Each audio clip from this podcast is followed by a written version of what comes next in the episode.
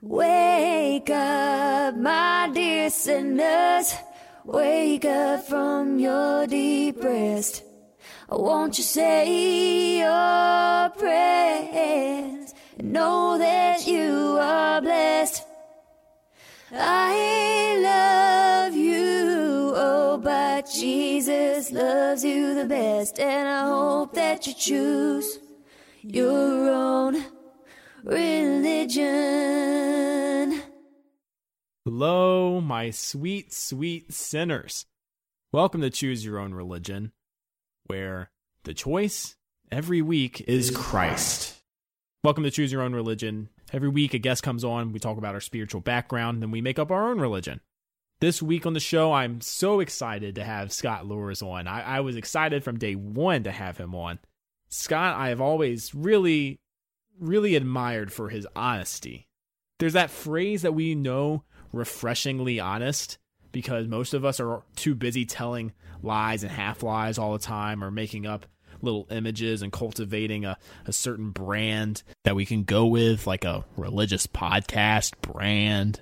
Uh, Scott is is refreshingly honest in that it feels like a, a sweet drink of water from that that river of truth that we all crave. And I've known Scott to be like that ever since I met him doing stand up back at the Liquid Zoo several years ago.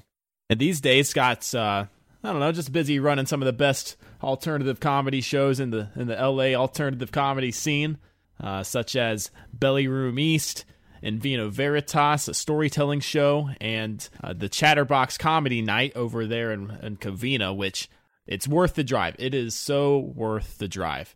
Him and my old roommate Steve Hernandez put on a great show, fantastic fucking comedy show every week. They also run a great podcast, Respect the Danger of Knives, which highly recommend you checking out. So, back in the day of Liquid Zoo and Jake's open mic in Pasadena, we connected based on having a, a shared, intensely Christian background. I having a Presbyterian minister father, Scott coming from a Pentecostal background. I just didn't know exactly how intensely Pentecostal Scott was, and we talk about it. We talk about the rapture, we talk about speaking in tongues, we figure out if hell is real or not. We lay it all out. We also talk about a pretty dark period of my life if you're into those kind of juicy deets. Another thing we talk about in this episode is is when I stopped doing stand up for a little bit, for a lot of bit. Now there was a practical reason that I I really needed a better day job and so I spent some time working on that. But there's some other stuff going on. Another reason, and maybe a bigger one that it took me a while to sort of figure out was Oh, what's that sound? Uh-oh. Joe's getting sentimental. Guys, let me get sentimental here for a minute or two. It's hard being a, a young up and coming comedian in Los Angeles. Your confidence gets worn down over time, and if you don't have other stuff going on, if you make it your life, it can start to really hurt, especially when you're trying to speak from the heart to speak out of love. And it doesn't really get receptive because love don't always get laughs. You start to lose trust in the idea of love itself. Not just romantic love but humans being able to love other humans i'm going to read a passage from anne lamott who she has this great book bird by bird it's about writing novels but it, it speaks all creativity but if you really work at describing creatively the truth as you understand it, as you've experienced it with the people or material who are in you, who knows? Maybe what you've written will help others, will be a small part of the solution. You don't even have to know how or in what way, but if you are writing the clearest, truest words you can find and doing the best you can to understand and communicate, this will shine like its own little lighthouse. Lighthouses don't go running all over an island looking for boats to save, they just stand there shining. It's an old preacher trick to just uh, quote more eloquent shit than you can think of. And look, I know some of my stand up friends out there are saying, hey, why are you talking about being a lighthouse when your best bit was a three minute dick joke? Look, a lighthouse can't choose what kind of lighthouse he is. Whatever kind of phallic symbol you are, you gotta be a phallic symbol unto the world. Don't hide it under a bushel. I'm not hiding this episode under a bushel. If you like this show, Follow Scott on Twitter, like the page on Facebook, subscribe on iTunes or Stitcher. And please, please join me in saying the mantra of choose your own religion, the truth that we all know deep in our hearts because Jah is glorious. Jah rule.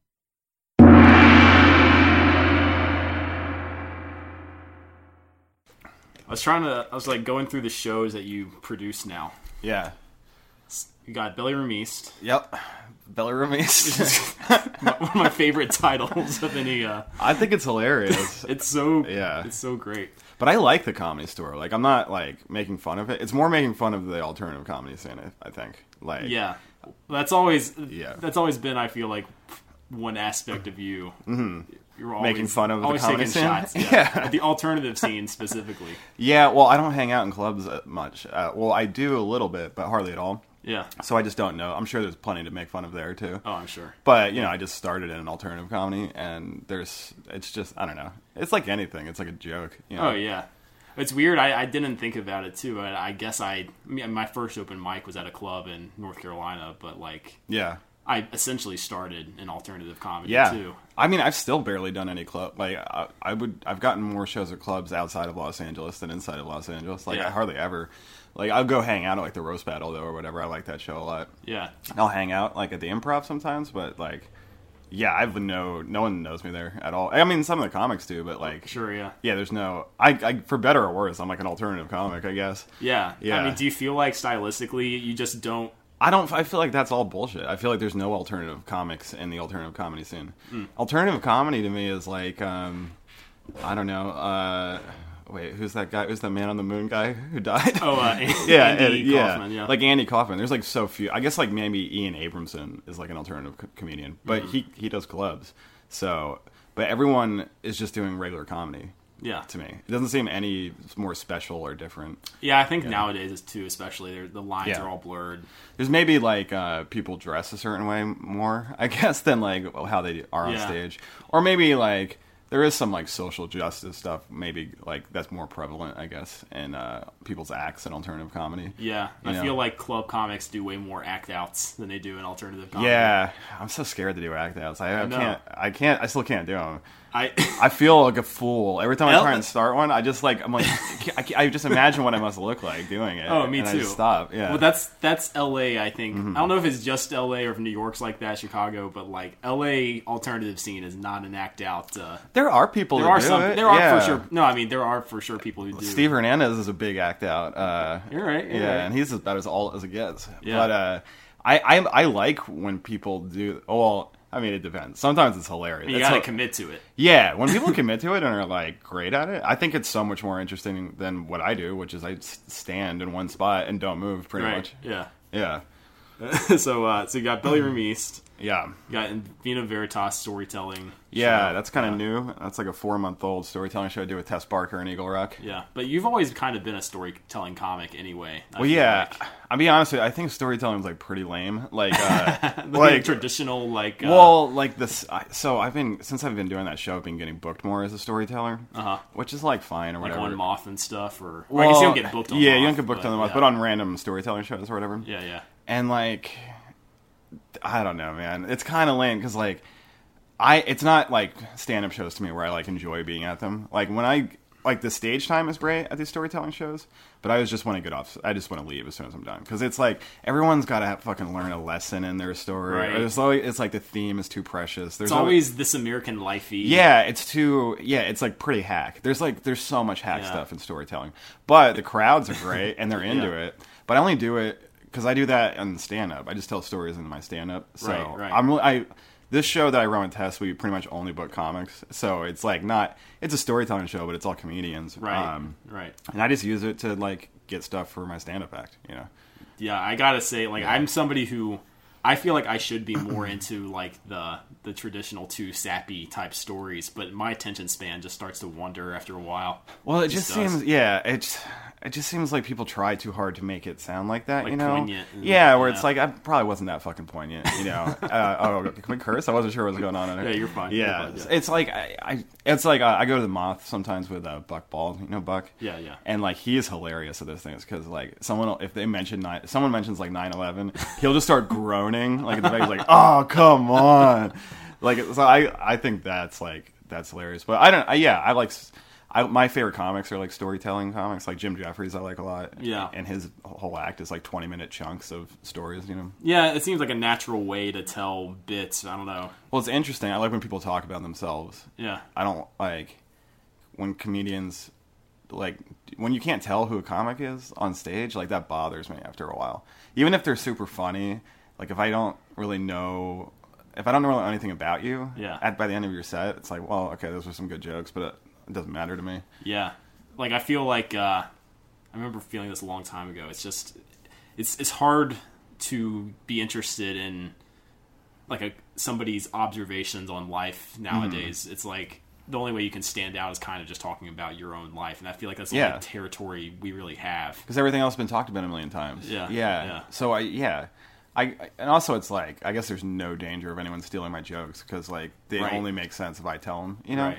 Which I kind of like. But yeah, I just like I like knowing about. I think it's interesting. That's why I like podcasts a lot. Is like Yeah. you you understand who the person is. Totally. There's like all this context. Yeah. Yeah. Like I think, I think sometimes that's hard. Like, because I took a long break from stand up, and then I was coming back, and Yeah. like when I was doing it more regularly, like everybody who would be at mics, they already knew they'd heard me done a bunch of material. They like knew the the whole context of me. But then I was like trying to do some bits, and like people don't know me as much anymore. So Wait, like, what do you mean? Were you come? You weren't coming back with the same jokes though. No, no, right? no. Yeah, you But had that- all new stuff. So, But um, my point is, like, Yeah. there's new there's new blood in seeing new comics. oh yeah, they don't yeah, know they don't my know whole anything about you. Yeah, whatever. I, I just I do appreciate having you too because like you have known me a long time. Yeah. Back. I feel like we met at Liquid Zoo, but you really you saw you've probably seen me bomb as much as anybody. Well, yeah, At yeah, Jake's. at Jake's, yeah. Yeah. But everyone would bomb at Jake's. I Right. mean, I mean, not everybody, but it was like Jake's is one of those rooms where it's like it was going to be hot for a while and then it was going to die. It's gonna cool off. Yeah, it's going to cool off real hard. Yeah. yeah. Yeah, But I, I would see you have good sets. I was confused when you stopped doing stand up. I was like, I wonder why he's not. I wonder why he quit. yeah. It was. uh Hmm. I mean, there were a lot of uh, there were some more prac- there were some practical reasons, and then there Yeah. were maybe some like spiritual, like mental health type Okay. reasons too. Well, yeah, that's a big one, I guess. Like, yeah, that makes a lot of sense. But like, I, I guess I feel like most comics don't have the capacity to like be like, all right, I'm going to work on myself for a while. Yeah. Instead of just like continuing to sabotage their spiritual and mental health. Well, I guess that's the beauty of uh, I don't know. I was I hated my job so much. Yeah. it was just even though the company itself. Actually, now that I'm not there anymore, I look back on it fondly, and I look back Yeah. on the people super fondly. But like when you're just in that same position for like three years, Yeah. and you, you don't feel any progress, you're like. Uh, it's, it Yeah. just brutal, and I was like, I have yeah. to like. So that was the practical reason. At first, I was like, I just need to like get a, a little bit better like kind of career at least day job thing going and then like at the same time i was like man like stand up really has been like fucking with my head like majorly Oh, it's a huge. I mean, it's in a lot of ways, it's like high school. Yeah. Like stand up's super weird because I think stand up's made me like so much more confident in my regular life. Like I wasn't a confident person at all. Mm-hmm. Oh, me too. Like Yeah. I, I could I couldn't really talk to babes or anything that well. Like Yeah, I couldn't yeah. like. I was just like, I mean, I if I knew people, like I was myself around them. But if I didn't know people, like I was just, I, I was yeah, super like crazy social anxiety. same here yeah But totally. then stand up like changed that a lot because like once you start doing well on stage, like it sort of just carries over. Like you feel better, you know. Yeah. So like I don't have like a lot of those same like social problems at all. Like that's pretty much all gone.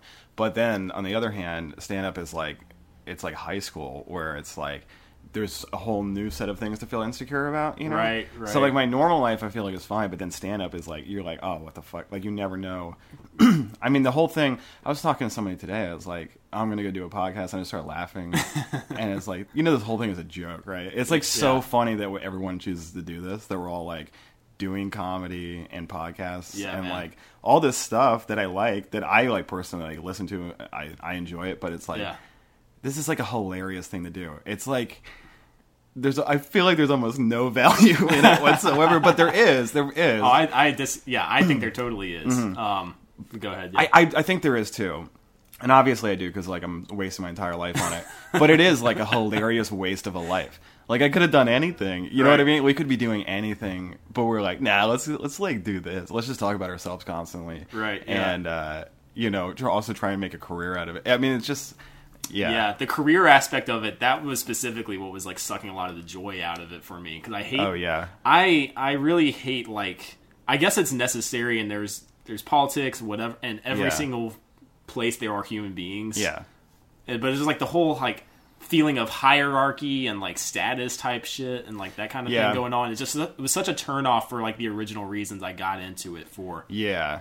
But But you know, um, you don't have to like play that game. that- like exactly, people you don't have to, get really have to. wrapped up in that. Uh, Yeah. I think some a lot of comics spend more effort on that side than on the performing and like writing jokes and Oh, I think that so, side. too. It's like Yeah. a big thing. I, like, I Yeah. used to like not even go to parties or anything like that. Like um, my first few years, like I wouldn't. I didn't really hang out that much. Yeah, me like, either, Yeah, yeah. I just would like go do comedy or whatever. Because I don't like that.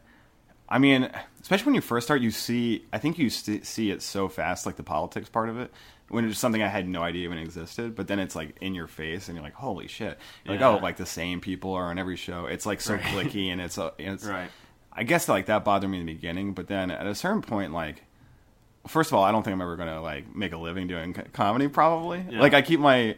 I mean, I probably will. Maybe I will, but like my expectations are so low as far as, and besides doing anything as far I just want to get good at stand up. You Yeah, know, yeah, like yeah. that I can bartend forever, you know. I can like make a living doing whatever, but I just want to like get good at this. And I think if you just focus on that, like all that politics stuff just kind of goes away cuz it doesn't matter. Well, yeah, no, and I, I think um, one thing that uh, you know, a couple things helped me. I, I, something I'd always heard was like, I want to say it was Patrice who talked about it, like Mm-hmm. focus on your territory versus your hierarchy, like, and that's kind of going back to like Yeah. Mm-hmm. your personal life. You know, I can talk about things confidently that I know I've lived or like I know I've experienced Yeah. and you know just worrying about like trying to connect with other people who have maybe experienced some similar shit um, through that way And Yeah. that's kind of what this podcast is about to me like i don't i've had a lot of i've done like six or seven of these now and uh, it's to me it's like so like just the process of doing it is enriching Mm-hmm. enough that like i really don't care if it gets popular i want it to, i Yeah. want to do good and i want to like make each podcast good and i'm gonna put effort into the intros and all that stuff Yeah. but like i don't know man like this is like what i'm passionate about right now Yeah. so it's Well, that's. I mean, that's cool. I mean, I've been doing that podcast with Steve for uh, Respect the Danger and Knives. Yeah. You guys want to check it out? I don't know if there's any cutters listening to this, but uh, I mean, like we've been doing it for like five years, you know, and it's like a decent amount of people listen to it, and like. I, it is people will like come up to me and tell me that they've listened to it. It's mostly like comics or whatever tell me that, but it's like that is like strange to me. But the whole thing is like just sitting down with someone for an hour and like talking to them in a way that you can't do at comedy stuff. yeah Like you can't like get someone's whole story or like really ask someone a serious question at a at a, like hanging out at a party or at a comedy show. for sure There's nothing beyond just like sort of s- small talk or like you know having fun or making jokes or whatever. But yeah, you don't. I mean, no one. You can't ask someone like any kind of personal question. Right. So I feel like the podcasts are great for that. Like every every time I do one. Like by the end of that, I'm like, oh, I know this person pretty well. Now I feel like you feel like you're friends with that person. Like Yeah, after, yeah. yeah. So it's cool. I mean, and then there are people that like I don't even I don't listen to music anymore. I like listen to podcasts Yeah. and audiobooks pretty much. that's most of me too yeah, yeah. yeah. And like I don't I occasionally listen to music, but it's I mean I, I think podcasts are great, but I always like talk radio. Like I would listen to shit like that. Mm-hmm. Like I don't know, I just like listening to people talk. yeah Yeah. I mean, most of my time is podcasting, but I I'm never fully given up Phish or the Dead. Well, yeah, you can't. Can't. Yeah. yeah. That's now, my. Wait, Phish doesn't play shows anymore. They No, they do. finished. They do. Oh, they're they still They are. they've they were off for five years. yeah, But, man, that must have Oh, been a long five years for you. Just a lonely five. well, dude, I uh, I got into them like right af- after their breakup. I didn't Oh, know they yeah. existed until they had already broken up. It was like right at the beginning of it. So Yeah. yeah, it was a five years thinking I would never see them.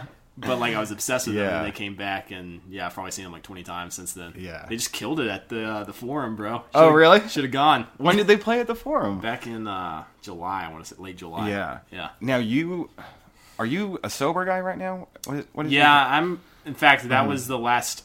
So previous to Mm-hmm. that concert, yeah. I had maybe smoked weed a handful of times the previous year. Hardly, Yeah. hardly drank. I haven't uh, haven't smoked weed since that concert. Yeah, yeah. It's just like. So I, I have, and I'll still drink here and there, but Uh-huh. really, it's very sparingly. Yeah. Uh, right now. Um, nothing against either one of them, obviously, for anybody who does them. It's just for Mm-hmm. me, it's like a. it's like just getting my energy right, getting my mindset right, like staying Yeah. productive and all that type of stuff. Um, Yeah, but, but you- but you did smoke at that concert. I did, yeah, I mean, I can't imagine. Have you gone to a Phish concert sober? yeah. Actually, with my sister back in uh, Maryland. How how Um, terrible is it? It has to be terrible, right? Now, it was a terrible concert, but that was also like one of the worst concerts they've ever played since they came. Uh, Why back. were they sober too? Actually, I think that well, supposedly Trey's been sober for Oh, since he, the- he got in some legal trouble, right? right. Yeah. but he's been. You know, it's crazy because you see a picture of him. Mm-hmm. I mean, now he's like totally. He's like killing it. He's like mm-hmm. practicing. He like you can see the joy in his eyes and the life Mm-hmm. Yeah, in his eyes. yeah. Mm-hmm. But then like you go back to like 2004 when he was at the height of his like uh, opiate or uh, opiate addiction. Yeah.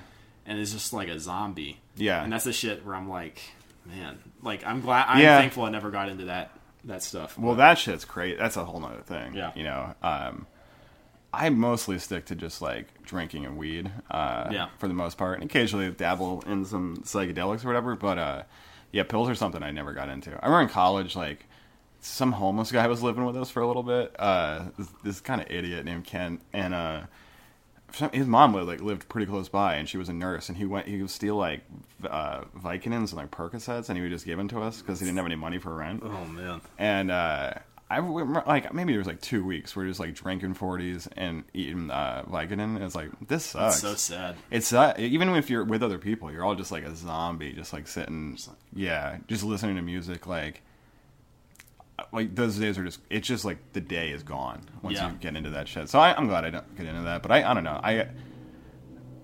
It's interesting to me when people do like give up getting fucked up. I mean, I just like partying. Partying is like super fun. It's like sure, yeah, I love partying. I mean, that's all I was doing pretty much before I started comedy. yeah, And then so like I probably party less now than I'm doing comedy, but I'm still party a lot. You know what I mean? But it's like sort of constructive because you're out doing shows or whatever. yeah, But uh I often think like, oh, I bet like life would be completely different for me if I like just cut all this stuff out. oh yeah, man. Uh but then it's also like, yeah, but I'm pretty I'm, I enjoy this quite a bit. So yeah, I, I yeah, maybe taking a like I was think, I think like oh why don't you just take like a month off and then after like a couple days like why the fuck am I not getting high right now? This is like so dumb. I'm watching a TV show sober. I'm not enjoying it. For Yeah. me, I was just I had I've gone through uh, fits and starts of getting sober Yeah, over the for like the past three. Mm-hmm. but you were never like an out of control guy, were you? Uh, in my own mind, In I kind of mind, was. yeah. Probably externally, I didn't seem that. cr- I definitely was not crazier Yeah. in terms of like how much I did or whatever. I mean, I don't. I can't even really remember ever seeing you drunk. Oh well, Well, maybe a couple times, but were you drunk on stage?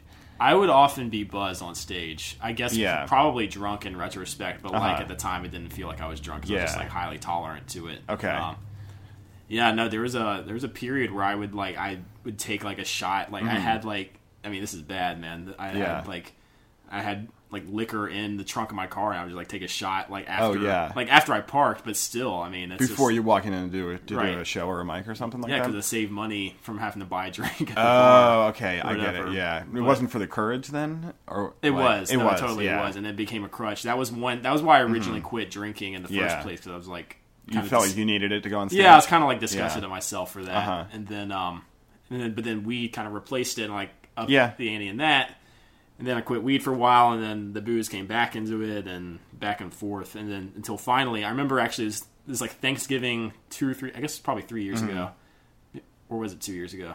Maybe two years ago, where. Uh, you invited me over, and I think I just started my sobriety. Oh yeah, we had the Like- weed turkey. Yeah, it was Yeah. like everybody was like fucked up at that. But, Shout out to the Martins of Pros. They uh, Oh, yeah. they always make the the weed turkey. Yeah. yeah. It was uh I mean, I still had a good time at that Thanksgiving. Probably Yeah. not nearly as good a time as everybody else, but uh Yeah, everyone was pretty fucking baked. Yeah. Yeah. Um. yeah, that's you know I've only. I'm high on stage every time. Pretty. I I've been doing comedy for five years, and I bet you. There's maybe ten times I haven't been high on stage Yeah. in that five years. and it's it's weird because I every now and then Mm. I'll just be like, I think Scott's high, but like it's Well, not. yeah. It's not. I guess maybe because you're just so tolerant to it or whatever. By I mean. I was smoking every day, multiple times a day before I started doing comedy. Yeah. So it was just like my personality. Does that not drain your energy? Because for me, I would just be like totally sapped. like no, constantly. You gotta smoke sativa, bro. Yeah, I gotta, You gotta smoke the so. uppers, and Yeah, then uh, yeah. also the trick is I'm a big fan of telling people this. Like you always smoke either on the go or like once you get somewhere. Like never do it at your house because then you're gonna stay at your house. You know, so you gotta you gotta be Mm. Like mobile. Uh, yeah, and then you're fine. Yeah, it's just um, but yeah, I've it's weird when I I noticed I did a set sober the other day, uh, and like I talk like twice as fast. Like it was it was like listening to something at like double speed, like on a podcast. Because I normally would have like I have a structured like ten minute set, and I was like finished with it, and it was like six minutes in, and I was doing fine. Like I was getting, Yeah. la- it wasn't like I was bombing, but it was like I'm doing. I'm like, what, now what do I do? I got like four minutes, like figure something else. But like I just talk way slower when I'm when I'm high. Interesting. But most people don't know that I'm like high No. well, except that I do it blatantly in front of everyone, or Right, like, right. or well, I, I'm a big fan of telling people how I am. Right, You know what I mean?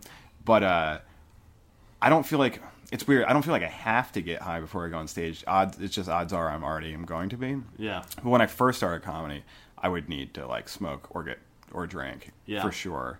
And now, like, just by odds are, I'm usually like I'll probably have a couple beers before I'm on stage, but that's just because I'm in a bar hanging out. And if I'm in a bar, like I'm going to drink. Yeah. But I try not to get like too drunk because after like maybe five or six beers, like I could still do a set and probably do fine, but I'm going to be slurring like a little bit, Yeah. and it's going to get a little weird. Like I'm going to discover something in one of my jokes that I like that I didn't realize, and then I'll just start Yeah. talking about that instead or whatever. Like I did a real drunk show last night actually, which I feel like a little bad about.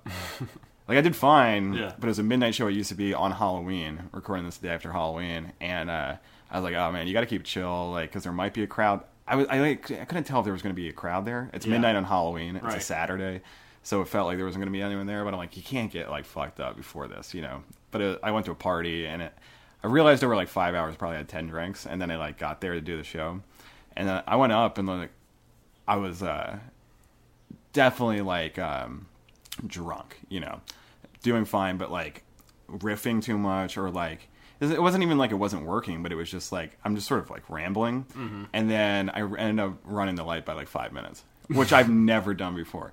Like I've maybe run a light by like two minutes or one Yeah. minute, and it's just because you like they let you as you were starting this three minute joke or whatever. Right. But like I didn't see the light at first, and then like the guy was waving it like crazy from the sound booth, and I had just started like a six minute story, and then I was like, whoops. So then I was like turned that into like a three and a half minute story, but it was still like I ended up going over by five, and I, I felt like terrible about it. Like I was like messaging the booker, like, oh, I'm so, super sorry, like, we've never done that or whatever. Like, I'm pretty hammered, obviously. I mentioned it on stage a few times. I just didn't see the light. Yeah. And they were totally cool. They were like, oh, it doesn't matter at all. But Yeah. for me, that was like a thing where, like, oh, like if I wasn't drunk like that, that wouldn't have happened. You know? Yeah, yeah. For me, that's that type of stuff. I think it would it just ate at me too Mm-hmm. much, or I would just. I think I have more uh, guilt maybe than you. Like in terms of like I. Not, Yeah. It's not a good or bad thing at all. It's- it- I mean, for me, I feel like it's a bad thing. Mm-hmm. Just like I would just beat myself up so hard after stuff like that. Um, I did like immediately after getting off, like f- until like I got off and I was like, "Fuck!" And then I felt super bad, and then I got a lift and went uh, and took some drugs, and then I stopped feeling pretty bad. At, like, and then today I woke, up, I was like, ah, like they didn't, no one cared. It's fine. Yeah. yeah, See, I feel like uh, it's like uh, this all is. I've always, I guess, thought of you as a as a hedonist, but like with a, I, I feel like you sort of have a philosophy behind it, in a way. Like because I know you grew up Christian, yeah. Pentecostal. right? Uh, Yeah. Well, that and that's and that's in terms of. uh I mean, you was it full snakes, full speaking in tongues? Well, there wasn't actually snakes, but I do like to call myself like a ex snake charmer. Like I, I like referring it to like as that. Um, I don't know. It's sort of like the way I describe it on stage. I guess is that it's like that church from the Blues Brothers. You know, where they're like singing and dancing like the Southern like church. Everyone's going crazy. Except there's like all white people and like a, there's kind of like a sinister vibe to it. and it was like in fucking New Jersey, but um, it was intense. It was like my entire life. You know, Yeah. my whole- my whole life was wrapped up in that until I was like 17. yeah, and you, uh, and you moved out here. To Yeah. Christian college, but I you, went to Christian school. Yeah. but you weren't. You said when you were seventeen. Did, does that mean you kind of stopped? um, when I was like 17, like uh, my youth pastor left the church because we, they couldn't afford. My, my church like horribly financially mismanaged their money, and um, so they they couldn't afford to pay him, and he had six kids. So he's like, "Well, I gotta like get out of here," you know. Uh, so he ended up going to Alaska and taking a job as like a head pastor there, and then uh, oddly enough, like uh, when Sarah Palin was running for vice president, there was like a short, very short news cycle about her having a crazy pastor in Alaska, and they had it's same him, guy? same guy. Wow. And it, it- they had like you know how churches always like churches were so ahead of the AV game, like uh, Mm-hmm. like even back in the '90s, we were like we had a three camera shoot taping like every sermon, and then you could buy the tape right after. Yeah. So they had like one of those tapes they were playing on CNN, and he was talking about uh, how in the end times, like after the rapture, and then we're going through the man. I'm starting. I'm starting to like forget stuff about the Bible. I haven't read it in so long. Mm-hmm. But I, was it the tribulation, that seven year period or whatever after For who? after the rapture? See, we did, Presbyterians didn't go much into the rapture. Oh, dude, that's all we talked about. Like was Revelations End times was the like that was every sermon was That's about the so end fun. times. I, I didn't realize Yeah. that was a, a thing of Pentecostals. We, Oh, it's we doom pretty and much gloom, dude. totally ignore that aspect of it That's yeah, that is that's that's crazy. Well, it is like the most insane part of the book. It's basically because it's John's dream, right? Or, yeah. or Is it John? I thought it was P- Peter. Peter. No, it is John. John the Revelator. Right. That's it. Yeah. but uh, he, well, anyway, I, once the rapture happens, uh, and uh, everyone goes up, uh, there's like seven years I think after that of like basically like hell on earth. You know. Yeah. Like basically like World War Three kind of thing, or Yeah. like just endless war and like famine and all that shit. Yeah. And so this pastor was saying, my ex my ex youth pastor was saying that in the end times, Alaska was going to be a refuge state. I remember that's the quote. He just kept saying like everyone was going to flock to Alaska, and that was going to be like God's safe space. because you can still get into heaven, I think, after you get after the rapture. Like some people will start believing in God after that or something, and it's like not automatic. There's like a way to work yourself into heaven. I, I believe, Oh, like after that. But uh, yeah, This makes me wish I'd watched those. Uh, Left Behind. yeah, Left Behind. I never have seen those. Are I- they are they accurate or the Pentecostals are like ah that's hack? I remember loving those books. Like they started coming out when I was like in early high school or something like that, and I read like the first four or five, and then I stopped believing in God, and, then Mm-hmm. you were so like, I never, "Oh, yeah, I never, well, I never know how it ended because I, but you know they just so they made that with Kirk Cameron, but Mm-hmm. then they just remade it again with Nicolas Cage. Oh really? Yeah, it, it came out like uh, over the summer or something, but it was like it was like garbage. But I, mean, I didn't see it, but it was panned, obviously. But uh, yeah, they just made it again. I don't know why they made That's it so again. interesting. Yeah, So for like a bit a majority of your childhood, you felt like everybody else was kind of going to hell. Yeah, I mean, yeah, but I always, dude, I always had like doubts about it, about like religion and stuff. Mm-hmm. Yeah. but it was because like if I had went to like a regular church, you know, or like just your typical like, like every everyone in my Christian school, because I went to like Christian high school, middle school, elementary school. Yeah. That was like a non-denominational Christian school, so everyone was like pretty chill religious wise. You know, everyone believed it or whatever, but Yeah. like they weren't like insane like we were because we were like aggressive about it. Yeah. So I would go to like friends' churches sometimes. And, like, wow, that was like a forty-five minute sermon because ours was like three-hour services. That's you know, nuts. man. three hours. Like it's an hour of praise and worship, an hour sermon, then an hour of like like uh laying hands on people and like healing and all that kind of shit at the end. You know? How much of uh, of this the pastor's sermon is he just like he just writes like riff for thirty minutes? Yeah, I mean, I guess- yeah. crowd. Does he do crowd work? Sometimes, yeah. I mean, the the Christian version of crowd work, like uh, or, or like being like kind of being, or like the pastor will know a story about somebody in the crowd or something that happened to somebody in in that week, and they'll be like, eh, and Joe over here, and you know, what I mean, like they'll like reference that. I guess maybe that's, that's the crowd work part, but like I. So they were super into the gifts of the spirit, you know, the, all the mm-hmm. Pentecostal stuff, which is like speaking in tongues is like the big one. It's like your, it's your it's supposed to be your own private prayer language with God. Yeah. But then there's also something where like people are prophesying in tongues. So mm-hmm. so someone this would happen all the time, and it got to the point where it's like you guys are just like showing off or something. But in the middle of like the sermon, someone would just stand up and then start like going for like Wow. five minutes like in tongues, and then someone else stands up and interprets it.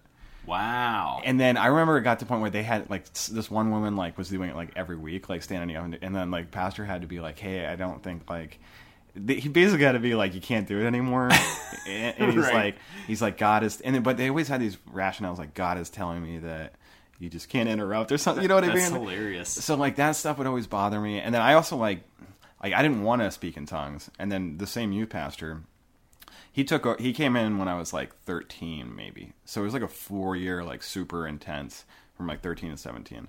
Uh, I joined the band, the youth group band. I joined the drama team. We went on these mission trips, which were like we would go to parks where there were like homeless people, and we're like, Yeah. "Oh, we're gonna feed you guys, give you clothes." Yeah. But first, why don't you watch an hour of some fucking privileged white kids doing interpretive dramas to like Carman songs and stuff like that, and then an altar call, and then finally it's like, "Oh yeah, here's your shoes and your fucking sandwich." You know, Man. it was like it was so obnoxious, but that um, and at the time I like enjoyed it. All I had no friends except for like that these people they were in this youth group or whatever. So it was Yeah. like totally encompassing my life. I was at church like three nights a week plus sundays like Yeah, me too. uh, yeah it was just everything. I I mean the only other th- the only th- thing that you could do that would get you out of church is like sports. If you played on like a basketball team and you had a game you could like miss youth group or something like that. Yeah. that was like the only thing that superseded it. And then when i got a part-time job i was like allowed to skip stuff because my parents were like all about me working.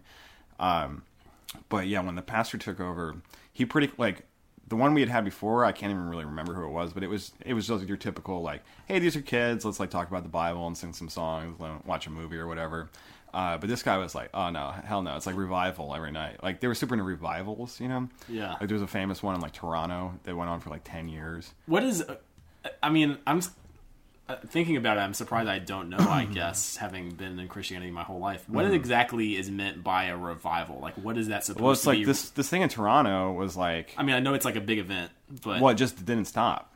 It was like church every night for like ten years. Wow. And then people just and it's like uh, they were doing tons of healing and shit like that. People were Yeah. like claiming to get healed and stuff. but like the the concept behind it is it supposed to be like bringing back Jesus, It's or is just, it just like pure? it's just like, oh, like the Holy Spirit has descended here, and it's basically like a party, like a God Yeah. party. And, we're like trying to like revive the spirit of Christianity yeah, back in this culture. Yeah, there's a whole Yeah. yeah. They always speak in like weird shit like that, where it's like, oh, we're getting like the spirit back over this land. It's always like the land or or some kind of shit. They don't care about the sea ever, but they're always talking the about the fucking land. Yeah. Uh, so like, uh, Sea is the international waters for uh, Yeah. yeah. But uh, yeah, so basically it was just like a non. It was like these tent meetings, kind of. That's what it was like when it first started. Like Azusa, I went to APU, Azusa Pacific University, go Cougars. Uh, there, that was like a huge revival in like the early 1900s. I remember because it was like the Azusa Street revival. It's like kind of famous in like born again assembly, like a God shit or Pentecostal stuff. Yeah. But then when I went to that church or that school, they had shut all that down. It was like it was just like now we're just, Just like, like a, a we're just like regular a. Christian college. Yeah, Yeah. like we're not doing any of that shit here. Yeah. But yeah, so I was like maybe 13. My youth pastor came in, and then we are in youth group on a Wednesday night, and uh, he he's basically was like, "All right, like tonight, like everyone's gonna start speaking in tongues." And I was like super uncomfortable. Wow. And I was like, eh, and I had heard this shit like growing up my whole life or whatever, but I was no one had ever. The kids were like, but generally before this guy got there, the kids were kind of like left alone. You weren't like um, indoctrinated too much into like the the prophesying and all that kind of stuff. You didn't have. They didn't like expect the kids to like do that stuff. You know.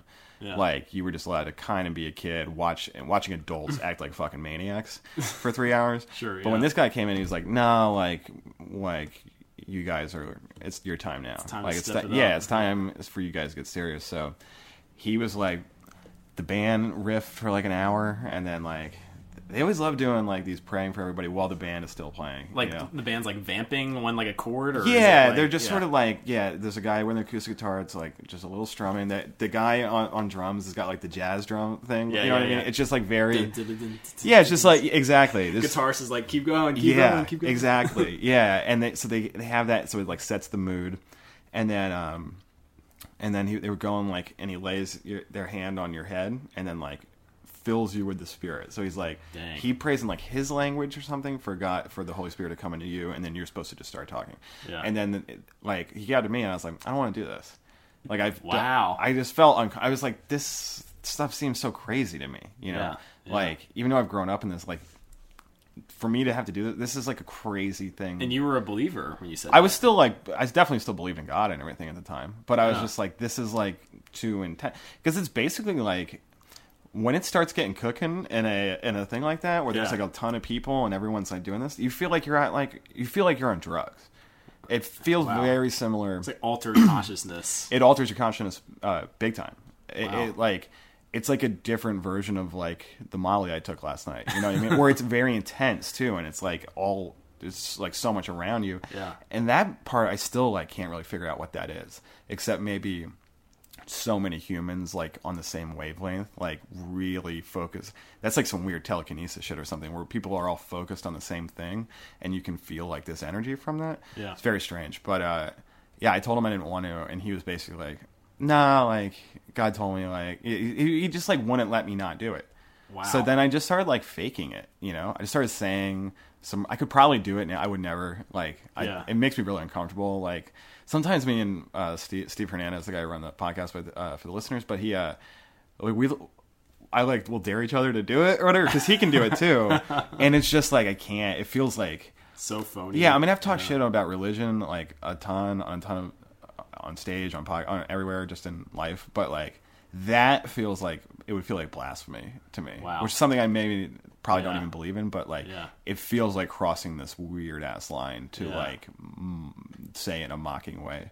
It's so interesting. Uh, do you feel like that was like the beginning of the end? No, it was like that was the beginning of like, oh, this is getting crazy. Like, so I did just start faking it, and then you you start doing it, and then Start after getting good at faking. it, Yeah, and then after a while, you sort of forget that you're faking it. You know what I mean? Yeah. And you just start like, yeah, this is like something I do. And then like we we had a couple intense like these trips where like we went to Florida, some like Christian camp in Florida, and uh, we, we were doing drama there for like a week, like performing for a week, and it's all we were like early teenagers, and these kids were like eight to ten or whatever. And then we're like praying for them to get like the Holy Spirit and shit. like whole Jesus camp style. Yeah, it, it's, Yeah. that movie fucked me up when I saw it because I, I had already stopped believing everything, and I was Yeah. like, man, this is like what I grew up in. You know. Um, yeah, it was very very Jesus camp style and just very weird. I remember like on that trip there was one night where. So we were in the auditorium, but it was all empty. It was like after the show Yeah. or, or the service. It's very much like entertainment to yeah, me. Like, yeah.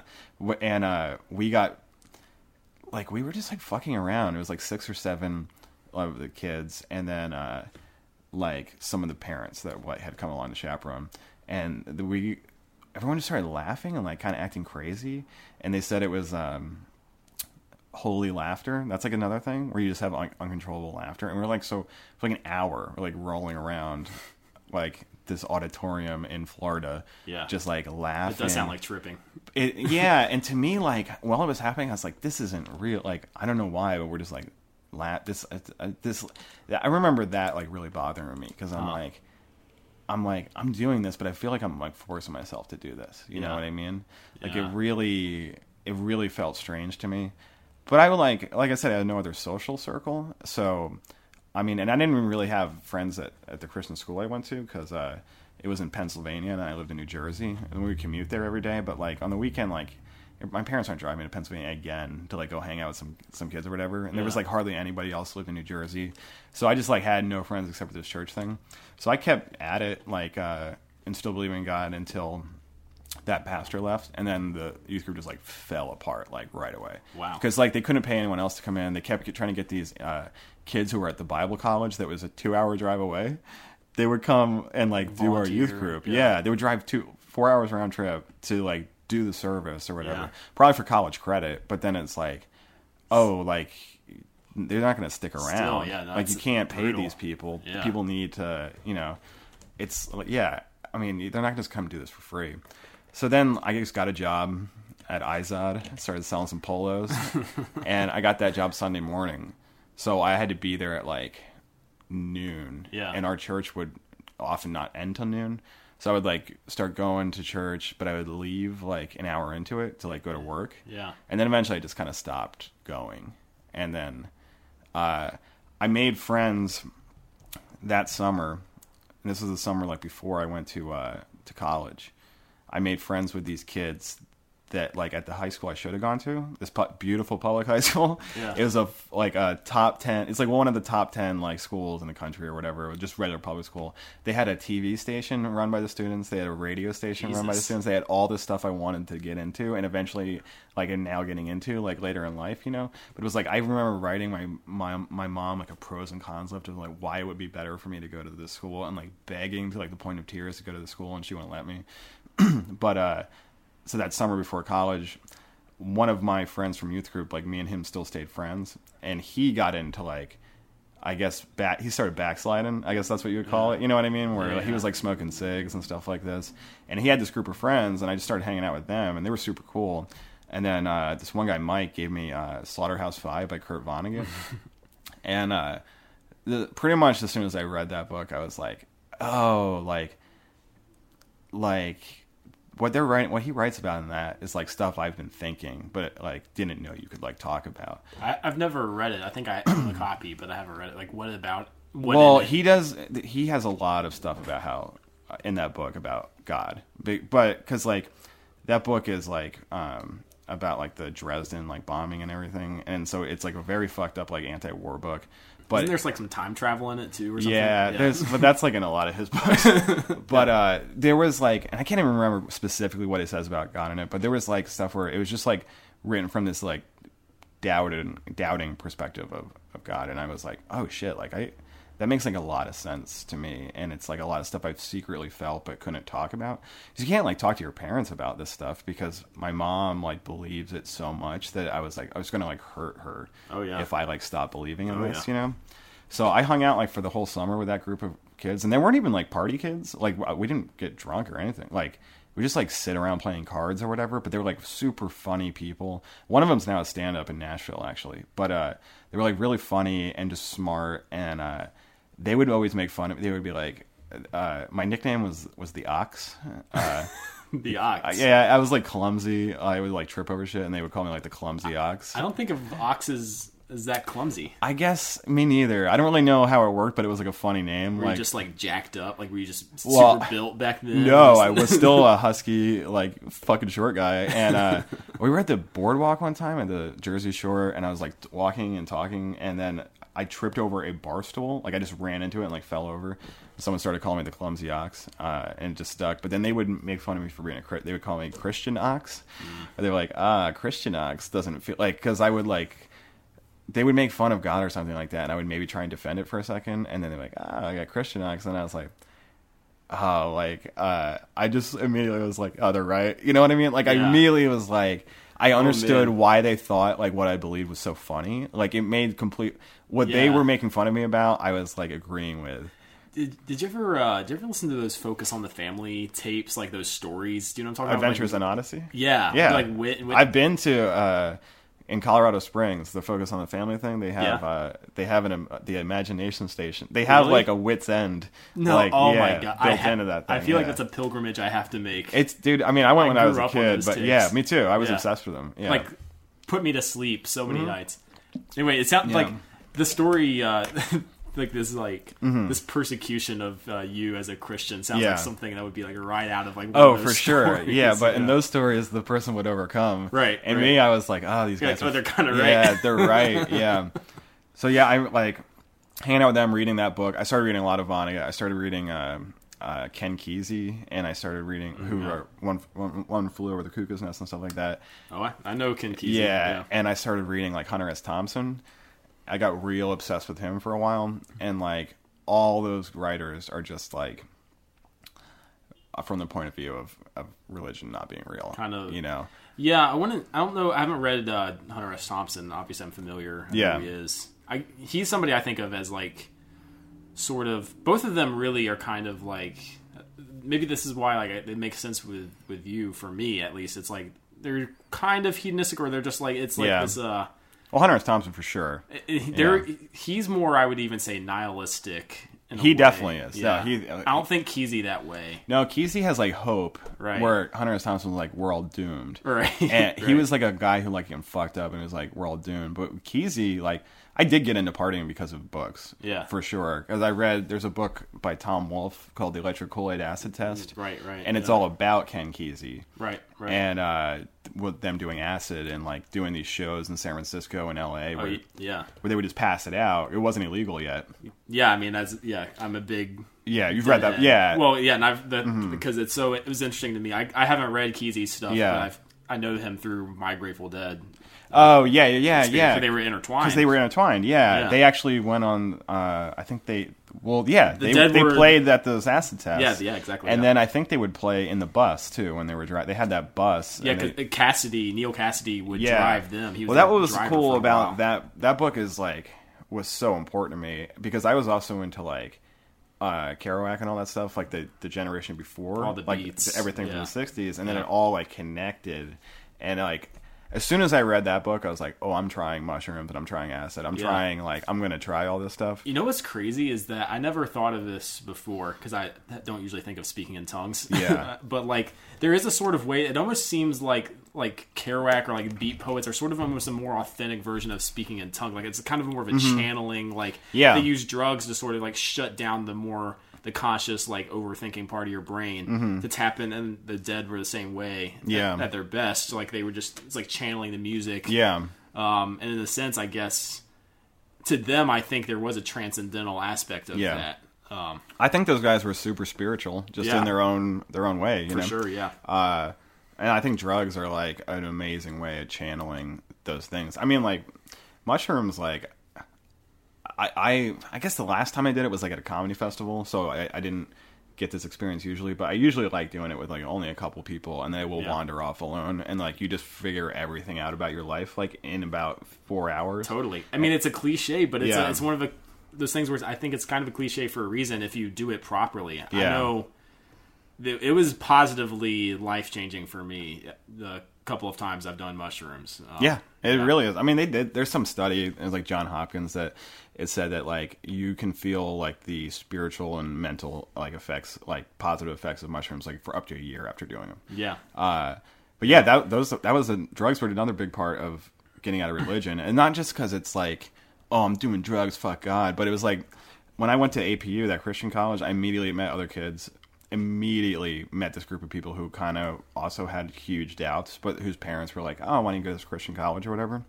And we spent like years just kind of like you just be like drinking with your friends, talking about God. We would talk about God all the time. Yeah. For like the first couple of years, and then everyone sort of was like, "Ah, I don't even care about this anymore. Yeah. But it was like every night having these long ass conversations. Like, well, like this doesn't make sense. Like none of this shit makes sense. But then you have this guilt that never like. It's probably now gone, but I mean, this we're talking. This is like 15, 13, 15 years later. But I would say until my late twenties, and I stopped believing in my late teens. I would I felt guilty about, or like concerned that maybe I was I there's like this doubt like oh maybe you maybe you're not right maybe like you need to go back to that you know yeah, but then like I don't know the more you read and the more you start like seeing how everyone it doesn't like like I'm only a Christian because I was born in the United States, you know, like where I was born. I could be born anywhere else and think that this this other fucking thing is like the only way, and like hmm.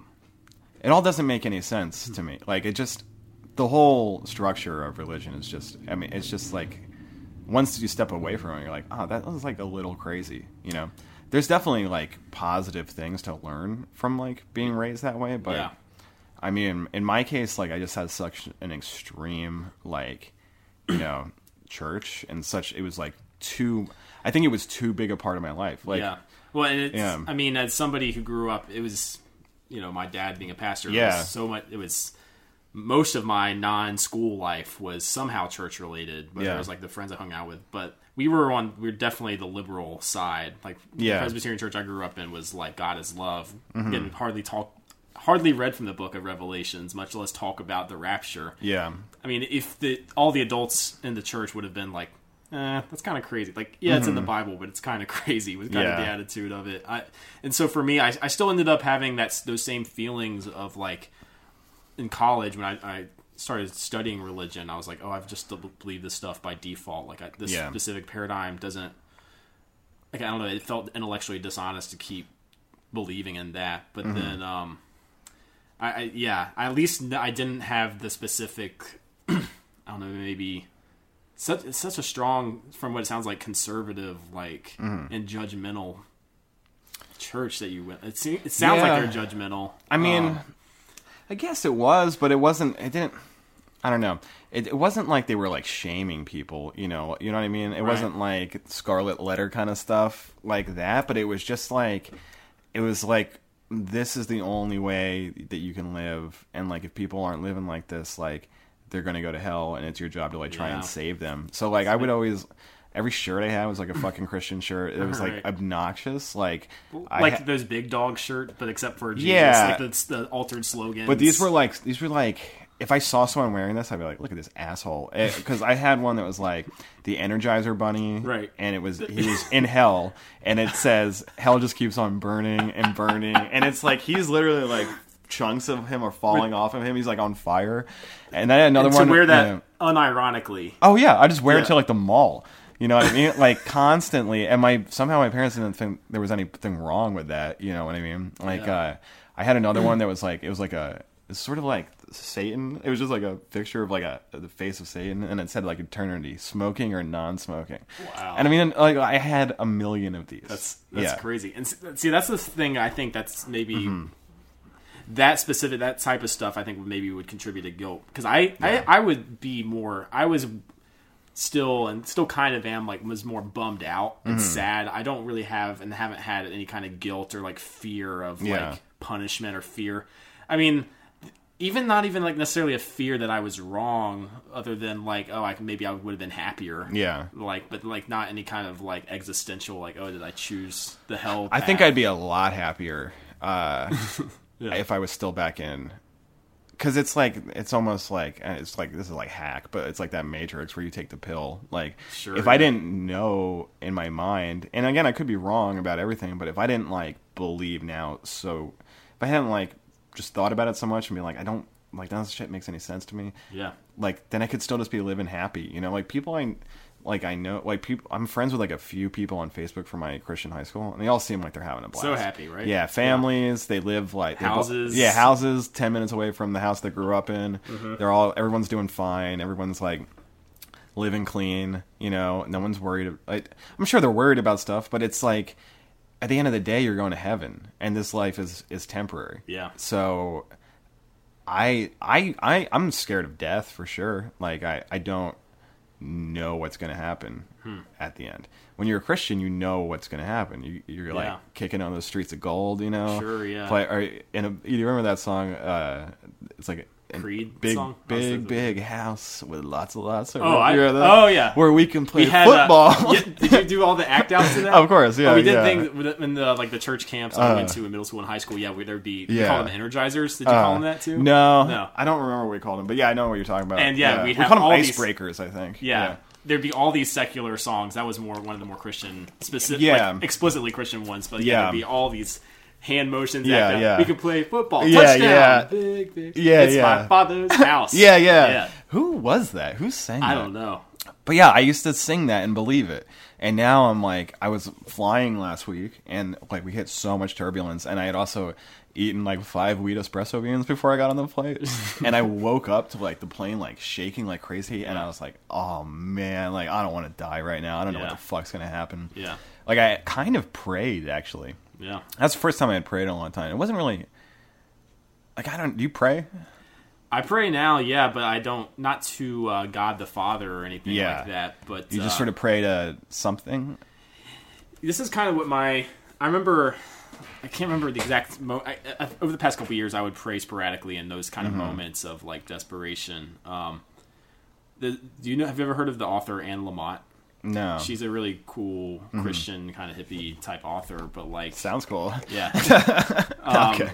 But she uh, she has this book on prayer. She has a lot of. She's a great author, but like, Yeah. one of her small books is called "Help, Thanks, Wow," and she says like this is as simple as prayer usually is, and all it needs to be. It's like it's either one of three forms, like help, like Yeah. you're in a moment of despair, thank you, like listening what you're grateful for, and wow, like oh, life is amazing. This is an amazing world we live in. Mm-hmm. Yeah. And so when I do pray, I just kind of, you know, I vary. I don't like have a set specific thing. I each time it's like based on how I feel in that day, like maybe I'm feeling more like I need more help, or I need I'm like super thankful, or I'm like, man, this is like life's great.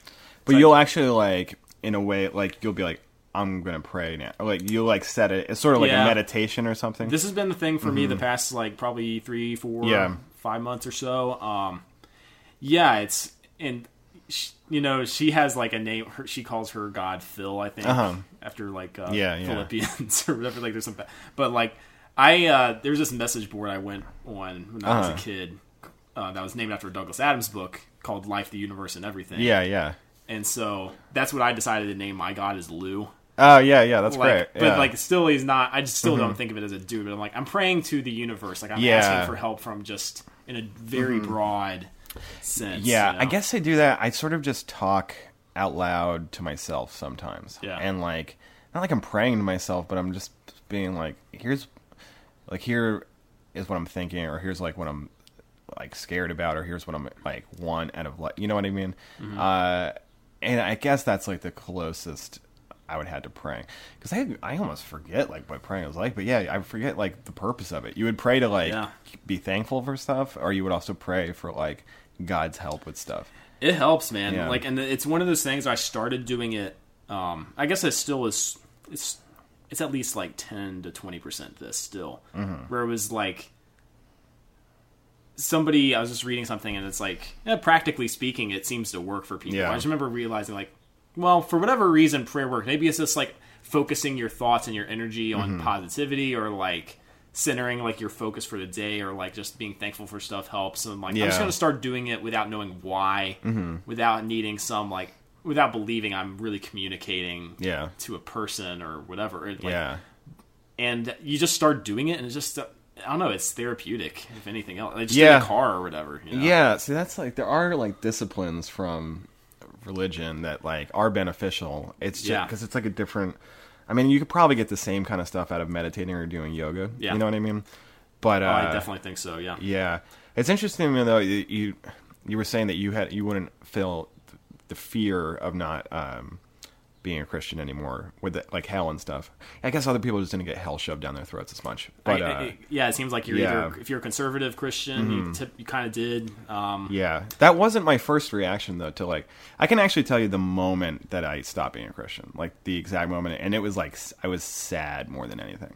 But I had uh, this was like the freshman year of college, and my brother was a youth pastor in uh, Simi Valley, which is like an hour from Covina, where I was going to school. And uh, his man, I feel like my youth group like kind of ruined his life actually because we went we took a trip when he was a pastor in Michigan, and we were like came in like speaking in tongues, and it was a very conservative church, and he basically like he like started speaking in tongues with us and stuff, and then had to like leave that church and like get another job Wow. at a like more like Pentecostal church, or whatever. So he moves out here his church was having having a revival, like a week long thing, and some special speaker was like coming in from out of town, and he was like laying hands on everybody. They were doing the whole thing, and like I had a crush on this girl. It's very weird. It was my brother's first wife's younger sister. okay So like my sister in law's sister right yeah yeah moved in with them, and then I had just moved to California, and I liked her a lot, so I was like going out there to hang out and like go to youth group and stuff, even though mm-hmm. like I was not really fe- necessarily on feeling. I was on the fence. Yeah, pretty much. Uh, but then they had a revival meeting, and like so I stood up, like went up for it, and uh, like I, I had been having major doubts about Christianity and stuff. So I went up and they like lay your hands on you, and people like fall down. You've Yeah. seen that, right? People like fall over. Yeah, yeah. It's been called slain in the spirit, slain in or slain by. Yeah, slain by the spirit. that's, that's Yeah. so great And as I'm walking up there, I'm like, I really need to like feel something that lets me know that this is like real still, you know. And I walk up there, and the guy is like praying, uh, and he's like, he's like this fucking fat guy, and he's like sweating like crazy, and he's, he's just shaking my head. He's got like, he's like violently like laying hands, like praying for me because I'm not reacting, I'm not falling down, nothing's happening.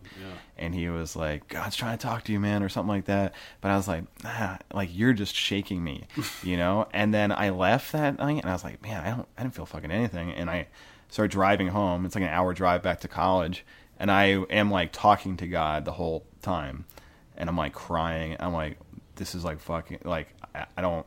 I used to. Sw- I, I got to a point where I started swearing when I was crying by accident, or not when I was praying. You know, I would just start Mm. cursing because I had started cursing in real life. Do you ever, you ever accidentally do that? In prayer, Yeah, I would be like thinking I'm talking to God and be like, I just don't know what the fuck to do. Like that dude, kind of. I yeah. Mm-hmm. do, but I think it's actually the most honest thing you can do in a Yeah. prayer. You know, I think so too. I don't think there's anything bad at all about it. If I, bet I know? bet you a lot of Christians would disagree they with that. would, they probably Yeah. would, but you know what, man? It's like I I kind of mm-hmm. agree with actually limiting cursing in real life now. Yeah, yeah. You know, I used to. I guess I can get me in the right mood. Yeah. I still sw- swear like a sailor, but like. You know, swearing to me is like just communicating your honest emotion. Yeah, yeah. It's like if you're talking to God, Yeah. like evoke that shit. You know, Yeah, so I felt like I was like being as honest as I could possibly be with God. Because sometimes I would try and like I would pray to God, but I would like try and hide like what I was really thinking from God. You know, like you like want to tell him, you'd like lie to him or whatever. Right. You'd be like, "Yeah, everything's going pretty good, big guy." but uh, I mean, I was fucking like weeping, like fucking like I need something from you, or I'm like walking away from this because this is like it's just like fucking with like my mental stability. Like this, it's like it was like it's worse than like any breakup. almo- You know what I mean? It's like honestly, it sounds kind of like remind me of like leaving stand up a little bit. yeah, I, I that would be if I quit stand up. I think it would I had the same range of emotions probably. But um, yeah. So like nothing happened. I'm on like the 210, still like 20 minutes away from school, and then I like just start feeling sick, and I just pull over and I get out and I like throw up on the side of the road. And again, I'm like completely sober, like uh, you know, Wow. whatever. But I it like wrecked me so much, like emotionally, like basically like that whole drive home was like breaking up with God Damn. that I just I, had to throw up like in the middle of the drive. It was like so crazy, and then like I kind of didn't look back. You know, I would have like the philosophical discussions and like Right. kind of like trying to more just like pinpoint exactly what was like completely wrong about religion. Yeah. But like that was the moment where it's like that was like the breakup moment. You know. Yeah, that's where I don't know. It's I, you know I, I want to say though that like it's a it is a good thing I think. Even I I would think even from a more Christian perspective. I don't know. Uh, Maybe I guess lots of Christians would be bummed out by that story for sure. But like to me, we have all these like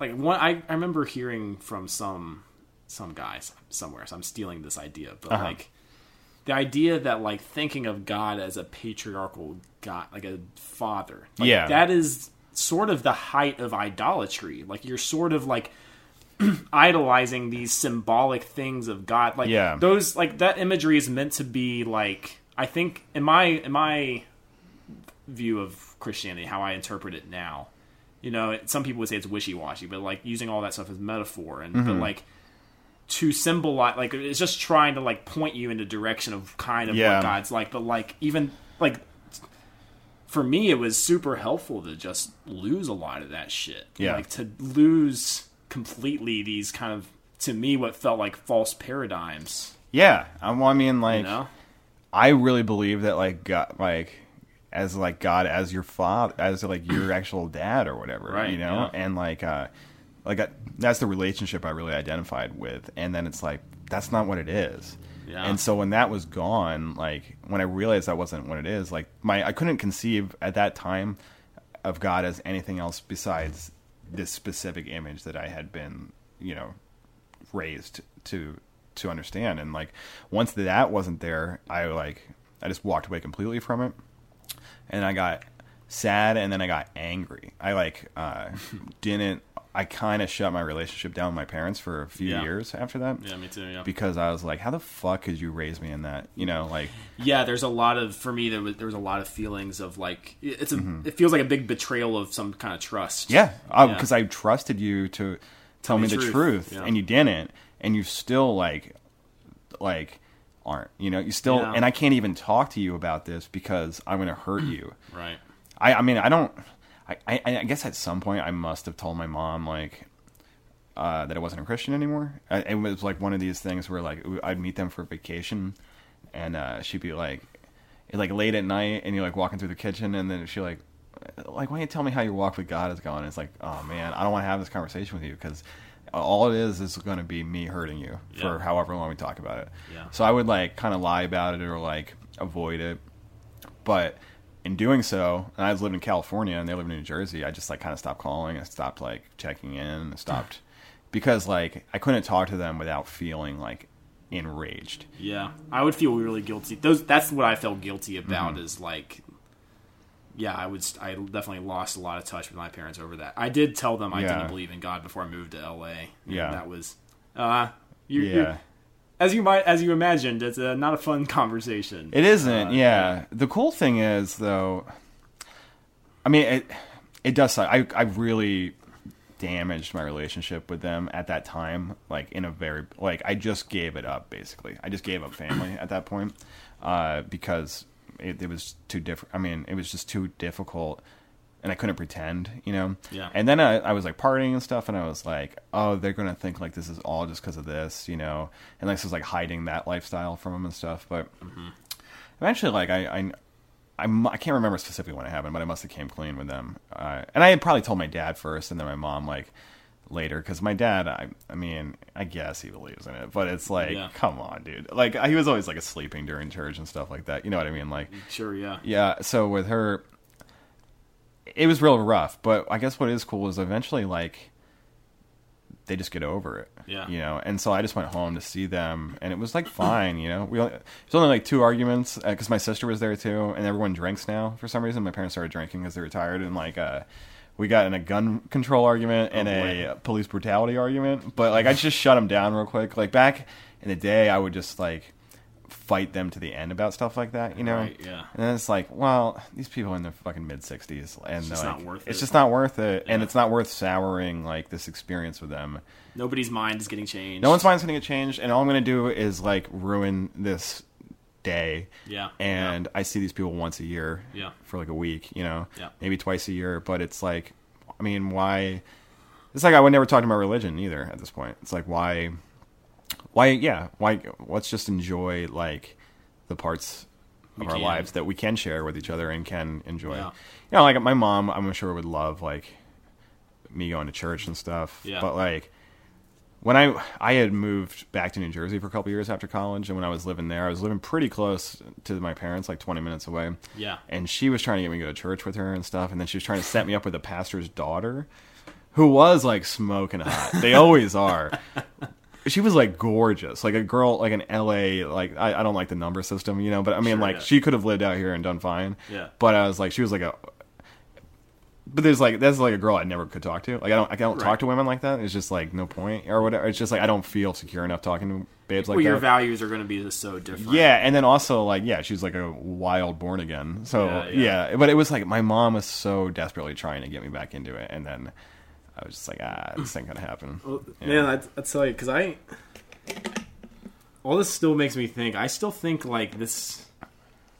I don't know if you feel this way about about stand up or about how you do stand up, but like you know, I because you're very. I've always appreciated how honest and open you are on stage about everything, and how to me that's authentic and kind of like how we were saying earlier. That's like when people taking drugs and like kind of expressing themselves as maybe a their version of speaking in tongues. Mm-hmm. I mean, you're not you don't speak in tongues or like make noises or whatever Yeah. on stage. Like you're telling stories, but like to me, um, I don't know if have you ever heard of the concept of like a of a bodhisattva in Buddhism. Uh uh So like a bodhisattva in Buddhism is somebody who like could have who's like who chooses not to be enlightened so that he can like stay like with everybody else and like sort of like uh I don't know experience the same Yeah. shit they're experiencing and then that's how I feel like stand up and especially yours because you're very you know you talk about I don't don't take this the wrong way you Uh-huh. talk about your like self destruction Yeah, yeah. a lot but uh, I think it's a it's a therapeutic to listen to as as a fellow uh, self destroyer Mm-hmm. Yeah. at times and um so that's where I, I do think there is some you know whether you don't I mean you don't believe in the traditional God anymore Mm-hmm. that's to me I still feel like there's a there's a spiritual aspect of uh, of that in you don't know. Possibly, yeah. I mean, like, I, I'm definitely not like a super hardcore atheist anymore. For a while, I was, and if someone told me they were a Christian, I would just like tell, I would like mock them to their face or be like, "Yeah, you're a fucking idiot," and like try and talk them out of their religion or whatever. And I don't feel that way at all anymore, like because that was like a bitterness or whatever. yeah, yeah. And now it's like there's for sure some kind of like spiritual. Fo- I there's no way that there isn't something else. You know what Yeah. I mean? Like some kind of force. God. I have no fucking clue what it is. No one has any idea. No one's ever gonna know. I guess until we die, and even then, maybe not. I mean, who knows? Maybe not. I But- think I personally think it's going to be kind of lights out when we die. Yeah. But Yeah, I mean, yeah, probably. It probably is. That's actually probably the, for the best if it was. You know what I mean? I mean, I don't. That bums a lot of people Mm. out. It doesn't bum me out to think of it that way. I. It sounds maybe corny or cliche, but I, I've. I guess I've just come to. Because I feel like it, I don't know. For me personally, that's it seems like the most likely thing, and I just it does make me sort of value the preciousness Yeah. of life and the each moment. You know, because it could end tomorrow. For Yeah. me, for you know anybody, yeah. anybody really. Um. So yeah, and it's like there's this old. uh Mm. I think I don't know. I, I think I've said this before. It's like there's this old Mark Twain. I'm pretty sure he actually did say this one, Uh-huh. unlike all the other quotes misattributed to him. Yeah. but like he's like, I don't remember what it was like before I was born, so why would I be scared? Yeah, exactly. you know? Yeah, that's very true. Actually, yeah, yeah, he's great. He's got the, the, read that. Just that- had a, a biker. yeah, yeah, hell yeah. You read that letters letters from Earth book he wrote. no. It was like, um, it was like this f- angel writing to to Satan, basically. Or, not the C.S. Lewis Screwtape letters. Are you talking about? Or, No, no. This is like it was called like letters from Earth, I believe. Okay. And so he's writing like Satan, t- reporting on his time like on Earth and saying how that like basically mankind has made their own hell for themselves. You know, Yeah.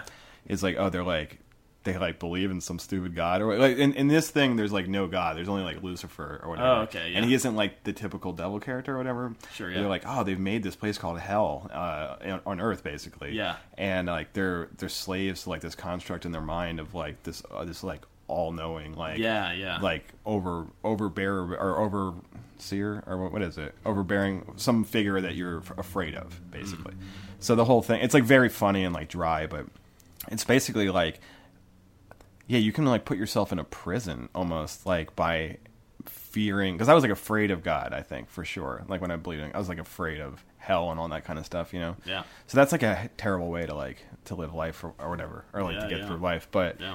as far as like i don't know spirit being i have i consider like comedies like my religion right now Yeah. like i care about it more um, like pretty much more than anything you know what i mean like not necessarily like my own stand-up i just mean like like the idea of comedy to me is like such a it, like completely changed my life and it's such like a positive thing i, I feel like Do you, is it because of the honesty, the kind of yeah, I mean, it was like you can talk. Like I'm talking freely.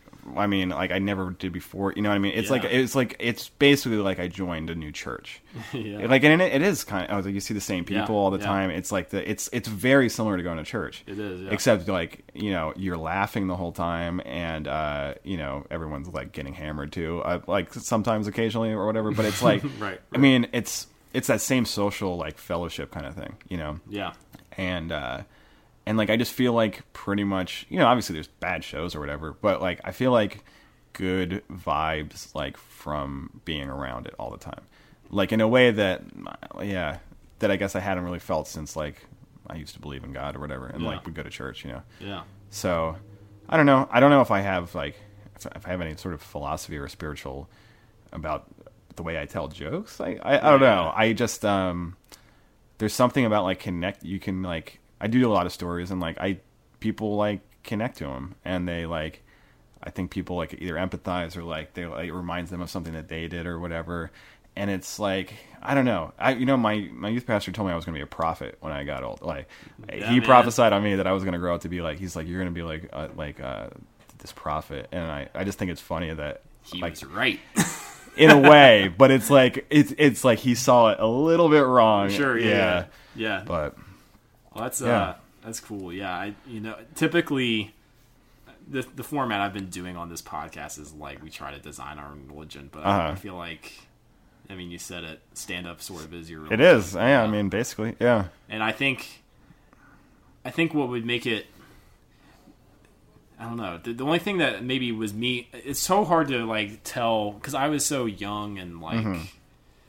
I still you can tell maybe there's still some aspects I'm still getting over Yeah. in terms of my personal experience with it. But I also realize I was a contributor to at least 50%, if not more, of like any kind of negative experience Yeah. I had with it. Um, and for a while, but for a good while though, I mean, I loved it. and I did feel like I was part of a community. I Yeah. just, it, I don't like the the competitive nature. I guess theoretically could make you better. That's what it's supposed to do. It's Mm-hmm. Yeah. challenge you. But I didn't like that feeling that people didn't have my back to some degree. But I don't know. Maybe Sure. that's, maybe that's unfair. It might be Yeah, unfair. a lot of that stuff though uh, with comics, It's like it's in it's all head. in your It's head. all It's in all in your your head. fucking head. I remember Yeah. thinking that there were certain people that hated me. Like uh, I felt like these there was like a group of comics that did not like me. Yeah. and uh, then you find out like that They no- just- they don't they don't even think about it. You know what I mean? It's totally. like not it's not it's all in my head, and I let myself operate for years, like under the assumption Yeah. that like this whole like everyone hated me, and uh, That's probably what I'm still Yeah. Mm-hmm. doing, honestly, right now. It's like that. Yeah. It's the downside for me of stand up is the narcissism it can lead to. Oh yeah, big time. And you see. I mean, you see that in people, like people that can't stop talking about like, um, like kind of industry stuff all the time, or Right, like they always like want to talk about like what they're doing in comedy. Like that is just like that's like it's it's it's if someone can't stop talking about like where they were just performing and all this kind of shit, it's like oh like there's something wrong with you. You know what I mean? Like you need you like need to prove to everybody that you're doing all this stuff or whatever. Right, right. There's like a there's like a lot of that, but there's a lot of people that are just chill and uh they just like doing comedy. And one know? one thing I've always loved about stand up specifically, even more than like improv or other comedy communities, Mm-hmm. is stand up is all somebody's always going to be calling bullshit on Yeah. some aspect. Yeah, of yeah, it. yeah. Anytime when there's too much sentimentality at play, yeah. there will you can count on somebody calling Mm-hmm. Yeah. it out and i to me that was kind of like i don't know how familiar you are with like really like old school like zen like the the origins of zen Mm-hmm. not it's not like feel good kind of frou frou stuff that we think of as Yeah. zen buddhism now but it's it was like zen masters basically calling out the bullshit of everything Yeah, like, yeah. anybody trying to do be too spiritual like a zen master would tell me i'm full of shit right now Like, yeah, yeah, yeah. to- he 100% I love that. I love that shit. That's like one of my favorite um things about Steve Hernandez. is Oh, yeah, he calls yeah. people out so much, al- almost too almost too much. But like it is so funny and it's so like and people never really get too mad because it's like, yeah, I mean, he's just told you he just told you the truth. Well, yeah, and yeah, the truth and that is Yeah. so liberating, and it's so like refreshing to hear Yeah. somebody in a in a world where so many of us we all fall into. Yeah. It's like a so any kind of social. Mm-hmm. Following any kind of social rules requires some level of lying. It feels Yeah, yeah, like. yeah, for sure. So it's so refreshing when you Yeah. hear it, even if it's like painful, kind of. Yeah. And you know, I think when it works versus when it doesn't work is when, and that this is with like Steve too. It's like Mm. when there's love behind it Yeah. you can call people out on almost anything. You can tease them about almost anything if you really love For that sure. person. Yeah, yeah. but if you're If like you're not just trying to be cruel. right, Yeah. eh, right, Yeah. it's hard to police yourself on that. I think, but uh, Yeah. I do love talking shit. Though I mean, like, that's one of the things I love about that Belly Room East room is because it's so like low stakes for me. It's Yeah. not, you know, like I don't like I, I'm just so comfortable there. I, like it doesn't Yeah. matter.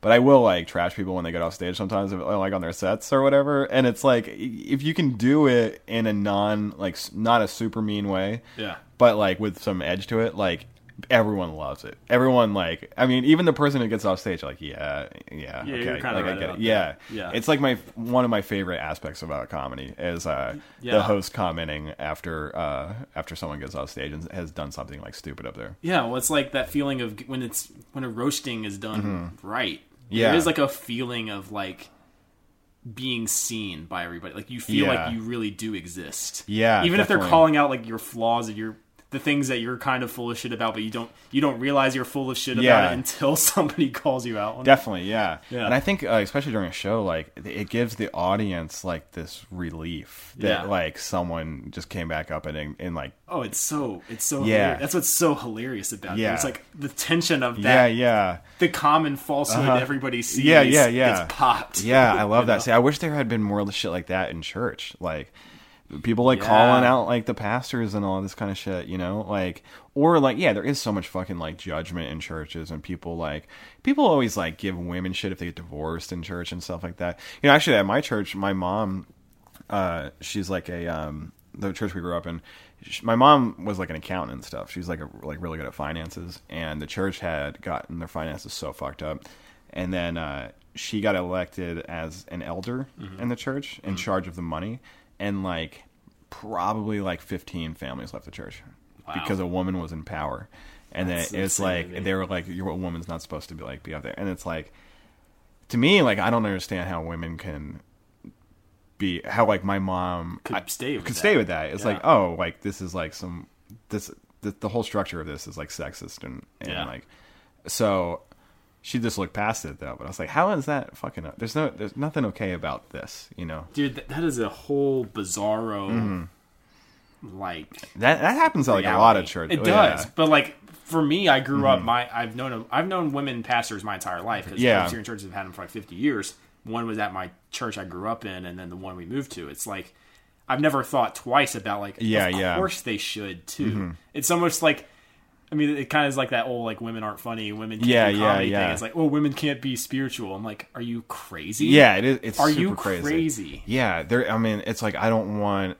It's like these dudes. They're like, I don't want a woman like in charge of my spiritual life or Yeah. like instructing me about my spiritual life. It's like because they intrinsically think that they're above because of the Bible. Right. That a man is above a woman. It's that literalist shit, man. Yeah.